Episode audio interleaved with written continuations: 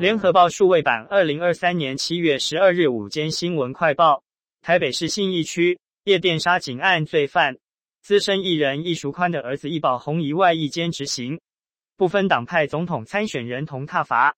法务部今天表示，易宝鸿去年于返家探视期间饮酒，拍照上传社群网站，已违反外役监条例第十八条规定，不适于外役监执行。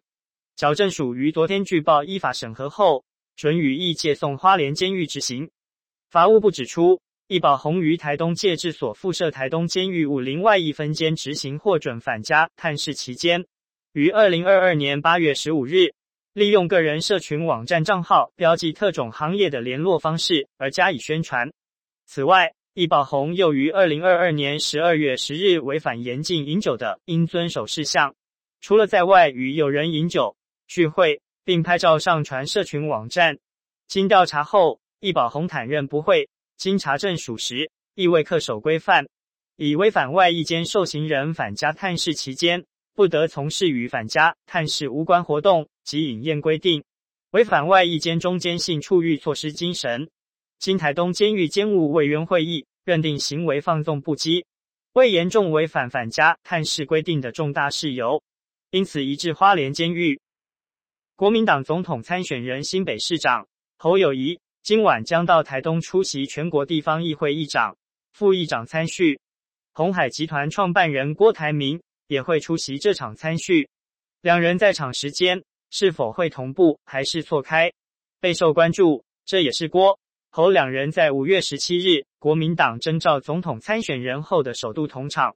侯友谊今早出席市政会议联访时，被问到是否晚间。会跟郭吃饭，他仅说：“我尊重主办单位的安排。”外界关注两人是否会像先前在板桥慈惠宫一样十指紧握。他说：“我们互动就很自然，大家都是一起面对如何团结，为中华民国多尽一分心力吧。至于想跟对方说什么，侯强调：“我们都是中华民国派，都要团结面对，同心齐力，让国家繁荣安定和平。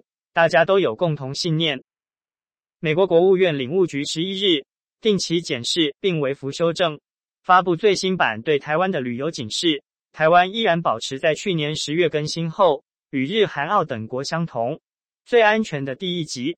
比较前后版本差异，主要的建议内容和参考资讯连结没有更动。国务院删除两处提到国家的字眼，引发政治联想。比较两个版本的差异，发现在去年的版本中。建议欲前往台湾的旅客，可上国家讯息网页查询更多资讯，也可以查看台湾的国家安全报告。最新版本移除了国家字眼，改为建议旅客查询台湾国际旅游讯息以及检视台湾安全报告。国家字眼遭移除，引发敏感的政治联想。记者询问国务院，这是否为北京施压的结果？一名国务院发言人表示。国务院依据现有的安全讯息和状态发展，全面考量，定期更新旅游警示。另外，美国国务院十一日也宣布，气候变迁总统特使科瑞 （John Kerry） 将于十六日至十九日访问北京，与中方官员讨论应对气候危机，包含强化对策与落实，并讨论如何成功举办联合国气候变化公约第二十八次缔约方大会。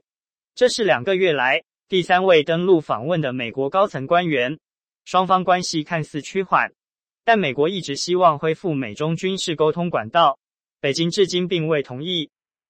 一百一十二学年大学入学分科测验于今明两天登场。根据大考中心统计，今年共计约四点二万名考生报考，较去年大增百分之四十五，人数更超过一百一十年末代指考。分科测验首日依序由物理。化学、数学甲、生物登场，为二三类组考生战场，其中又以数甲二点六万余人报考最多。分科测验首日考四科，考前五分钟预备铃响。上午八时四十分首节由物理科先登场，上午十时五十分则考化学科，下午二时起则为第二、第三类组重头戏数学甲，下午四时十分则为生物科。今天的考科为自然组科目。明天是社会组，若没跨科，自然组学生今天考完就可快乐过暑假。去年报名分科测验人数少，加上许多名校科系名额多，出现低分高就现象，受到预期心理影响。今年许多学测没考好的学生，都放弃个人申请入学，盼分科测验。南一中、南二中、男女中报考人数都达到五成，也是过去少见。但因报考人数多，有老师分析，想低分高就可能性不大，要碰运气了。去年是中大乐透。今年只能期待小乐透。高雄市前议员陈志忠因洗钱、伪证等罪被判刑一年二月，今年五月十一日下午发监执行。但有狱友爆料称，陈志忠享受特权，不仅独居牢房，还能看掌上型电视，像是在度假。经高雄二监澄清，称陈志忠目前居三人房，掌上型电视则是入监就能购买，狱中生活均照规定，并无特权。经高雄二监澄清，称累进处狱三级才能购买的是收音机，掌上型电视则是一入监就能购买，这是全国统一的规定。至于独居房，则是考量陈志忠政治背景、身心状况，刚入监找不到人配在同一房，因此新收时才安排独居。但六月开始下工厂后，已改至三人房，有两名同房室友。陈志忠在狱中服刑都按照监狱行刑法规定，但考量他身份，若碰到政治立场不同的收容人，会出现叫嚣、介护安全等状况，因此放风时间有安排错开，但并未享受特权。